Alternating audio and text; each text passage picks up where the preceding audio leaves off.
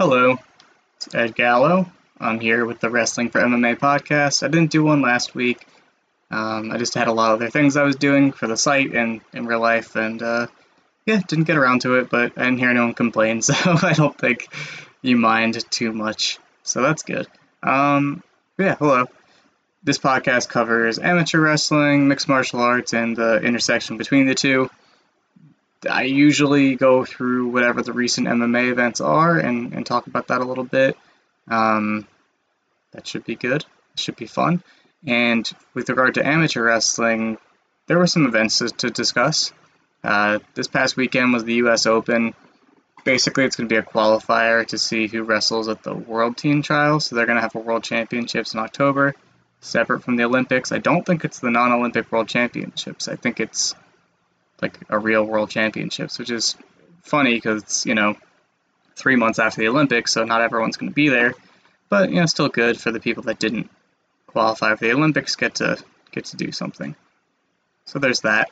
Um, nothing really super crazy to report, just the same people domestically beating each other. It was also trials for the junior world team, um, and I believe uh, that was that went for all three styles: Greco, women's, and, and men's freestyle. So that's cool. Um, shout out to uh, fight site darling Bryce Andonian uh, from Virginia Tech, who made the junior world team. Um, beat a guy he beat, you know, always beats to do it, but still, yeah. So excited to see uh, Bryce Andonian competing in Russia and uh, whenever junior worlds are, so that'll be cool. But yeah, the U.S. Open was recent. Uh, upcoming this week on the 6th through 9th is the last chance Olympic Games qualifier in Bulgaria. So basically, I probably explained this before, but I'll do it again. Um, to qualify to wrestle at the Olympics, you have to make your team. You have to make sure the weight is qualified for your team. So what does that mean? Making the team is pretty simple, right? Most team, most countries have world team trials or Olympic team trials, and the winner of the trials is is the team member, right? With Russia, it's a little different. They don't have a standard trials format. They have like Russian nationals, and they use other tournaments as benchmarks to see who goes. Um, but it's not like completely unstructured, but it is a little flexible compared to a trials system. Uh, but most people do that, so that part's pretty straightforward. But qualifying the weight, what does that mean? So your country needs at least one person from that weight class to place a certain level at, at specific competitions. So, example, uh, the World Championships the year before the Olympics. That's a pretty simple one. So, 2019 Worlds was the last official World Championships. So, if you place top five at an Olympic weight class, you're automatically qualified for the Olympic Games. Your weight is. You still have to make your team, but if you do, you're going. Um, so that's why making the team doesn't automatically make you an Olympian. And you know, a whole multitude of factors can, can go into why can qualify the weight.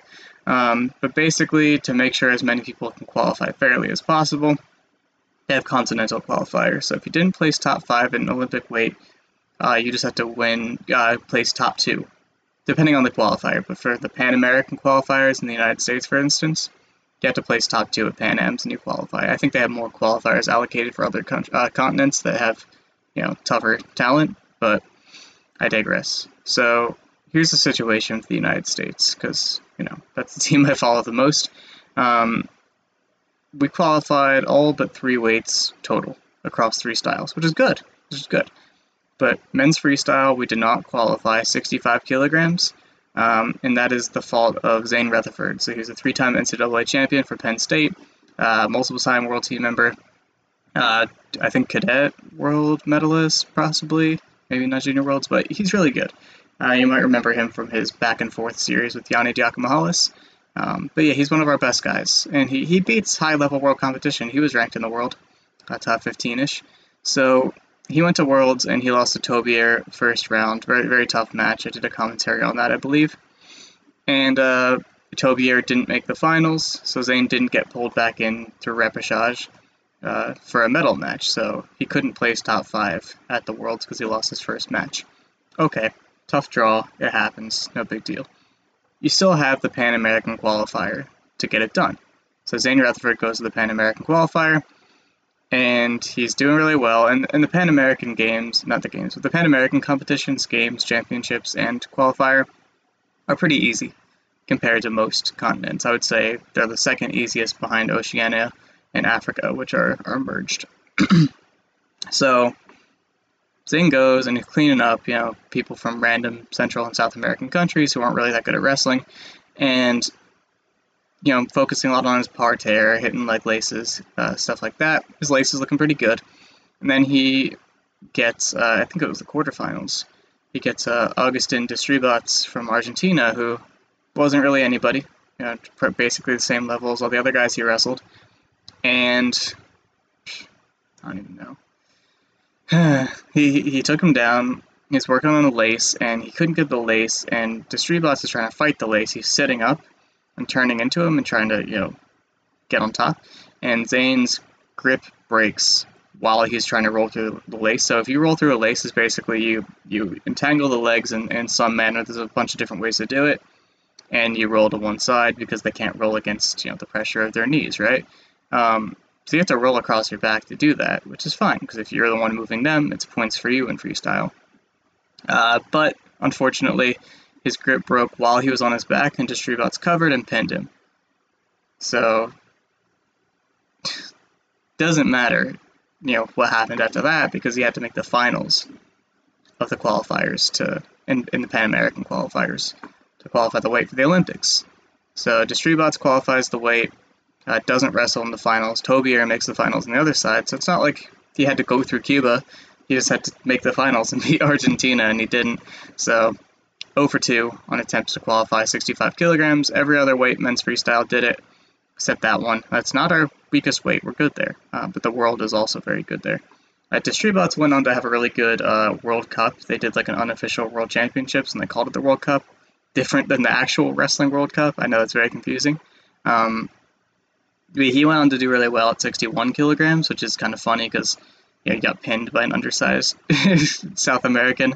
That's unfortunate, but yeah, he uh, he beat Zholdoshbekov from uh, Kyrgyzstan, who who's really good, and he beat somebody else who's pretty. Uh, Rahul Aware from uh, from India, he beat him too. So uh, Destribats actually has three pretty good wins to his name now. Um, so maybe he's not so bad, but still, that was that was embarrassing.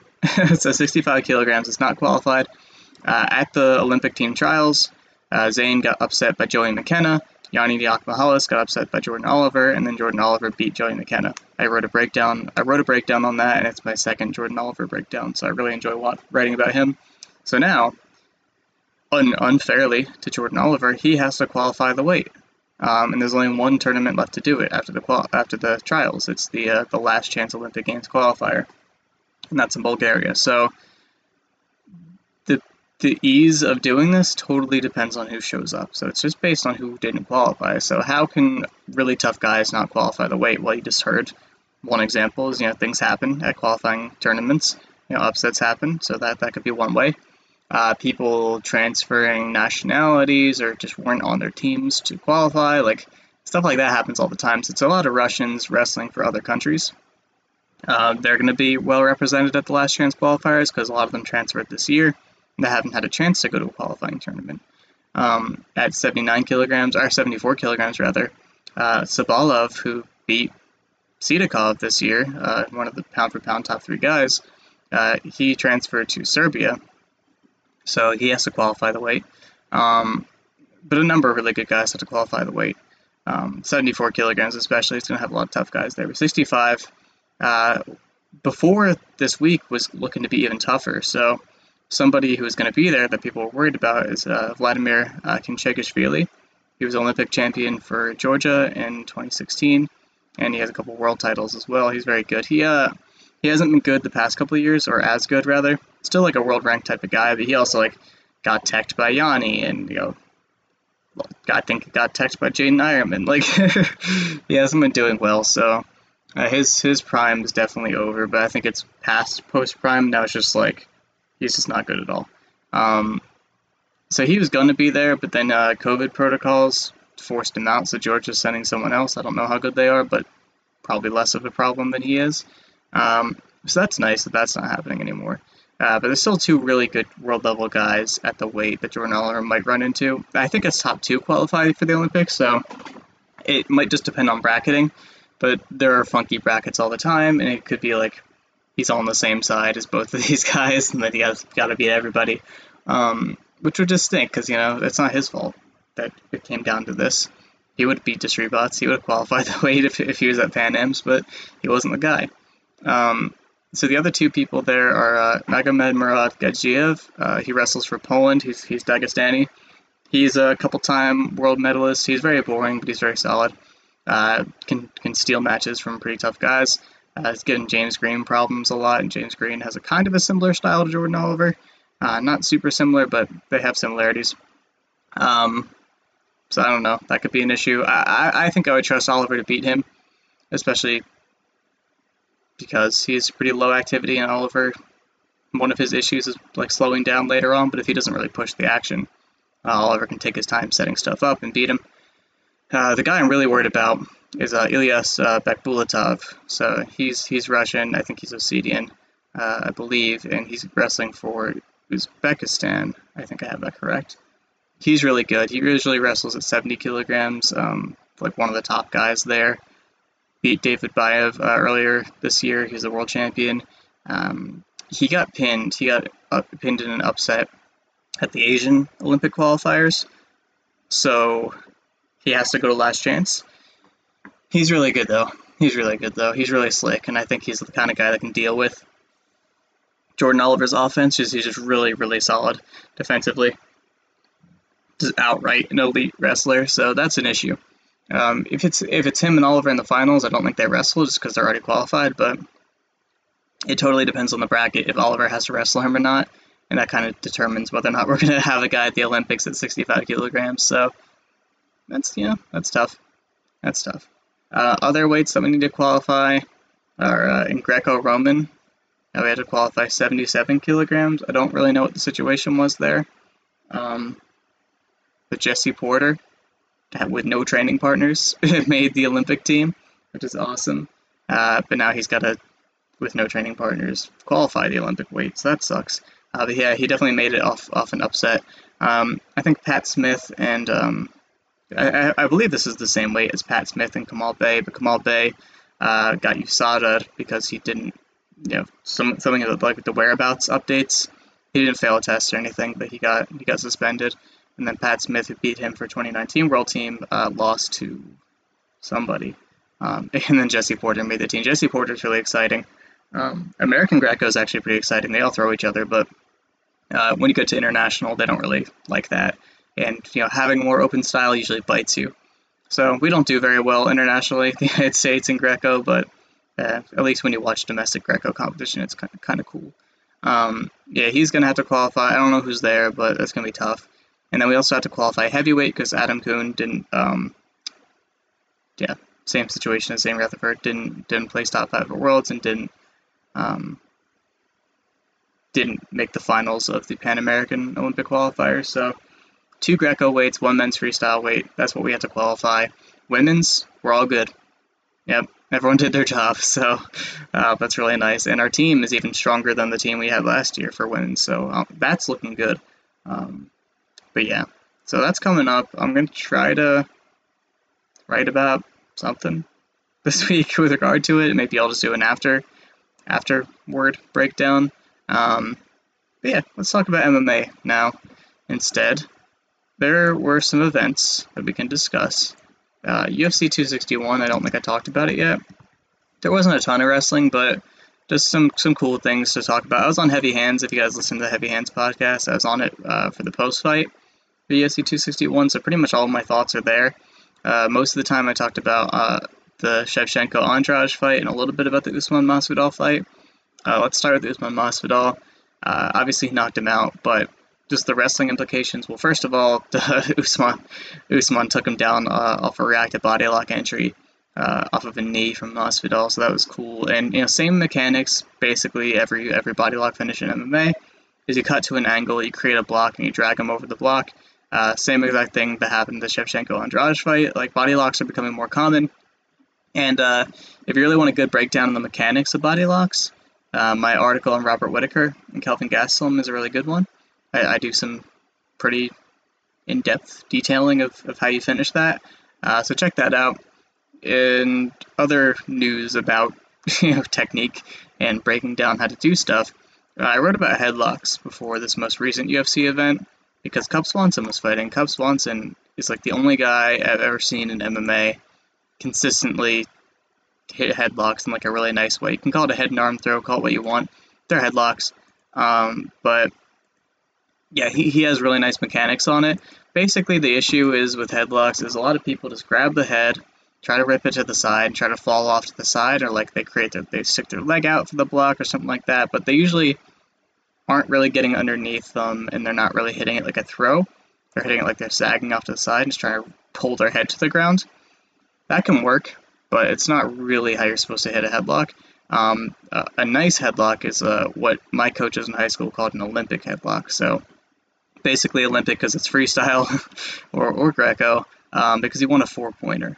You want you want to expose feet to back. So if I pull you to the ground and then your back you know, exposes to the mat, that's only two points. Uh, but if I throw you from your feet onto your back, and at no point am I grounded beforehand, um, that's four points. That's what you want to hit.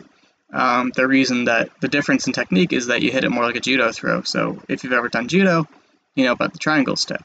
So basically, you have whatever grips you have.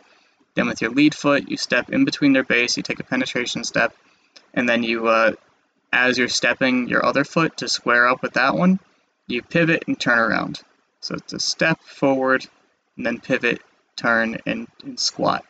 Um, basically, you're pulling them into you, and you're getting your hips underneath their hips. and it's an explosive, you know, one-step movement, pretty much. So as you take your step, it's all happening right there. Um, so you have to time your pull with your grips with your with your triangle step to make sure that they hit your hips at the right time, so it can act as a block, so you can throw them over your hips. So basically, every throw involves a block. Um, your leg can be a block, your foot can be a block, your hips are often a block. Um, so you need a momentum pulling them into the block, and you need the block to exist. Um, sometimes there's multiple adjustments in those those techniques, but typically that's how it goes. So yeah, I read about Cub Swanson, and He said a, a few really nice ones. He also hit that whizzer throw uh, on Dennis Siver. That's the one everyone remembers, but that's actually the only time he's done that. Um, the headlocks have been much more consistent. That's something he's done like 10 times throughout his MMA career. So I looked at a bunch of them. It was really cool. Uh, so I appreciated that. He hasn't done it in a while, and he didn't do it in this fight. He got body kicked, knocked out in a minute, but it was nice to write about it.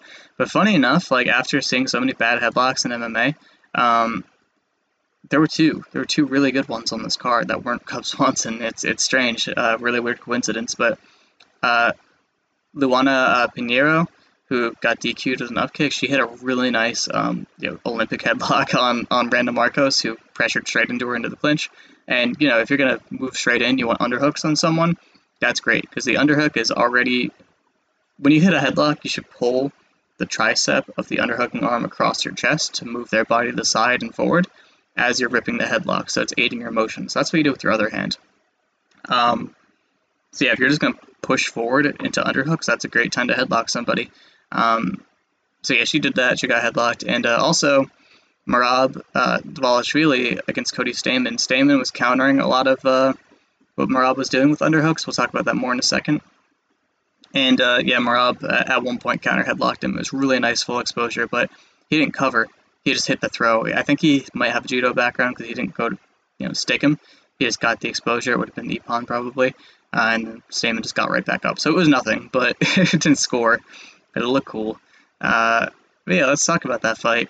Uh, that was definitely the wrestliest fight on the card. Um, there's also like Kai Kamaka, but you know, despite there being multiple takedowns in that Kai Kamaka TJ Brown fight, none of them were really like, here's the entry, here's the finish. It was more like circumstantial guys kicking at the wrong time and falling over. Um, Loma Lookboonmee also fought, but I actually didn't study that one or pay too much attention to it, so I can't comment, but I'm sure there's a lot of cool clinchy stuff there. Uh, but yeah, Merab and Cody Stamann. Cody Stamann did a pretty good job defensively wrestling. He just could not keep up his striking output or mechanics or, you know, composure while fighting against that pace as a wrestler and grappler. Um, so definitely pace is what got him, I'd say, because he was doing really well early on, even though I think Merab surprised him with how well he was doing on the feet. Uh, definitely the best Merab has looked as a striker. He didn't look good as a striker, but he looked much better, and that changes a lot because he was getting a lot done as a fighter, being like useless as a striker while like only having an overhand. Now he has a few t- different tools and can kind of exist in striking exchanges, which really helps you out as a wrestler. So that was great for him, and, and it looks like he has a good chin as well, which is nice. Um, but yeah, basically, besides that headlock, a lot of Merab's issues as a wrestler were exposed in this one. Things I've talked about before. The fact that all of his shots come off forward momentum, and that his finishes can be kind of jank.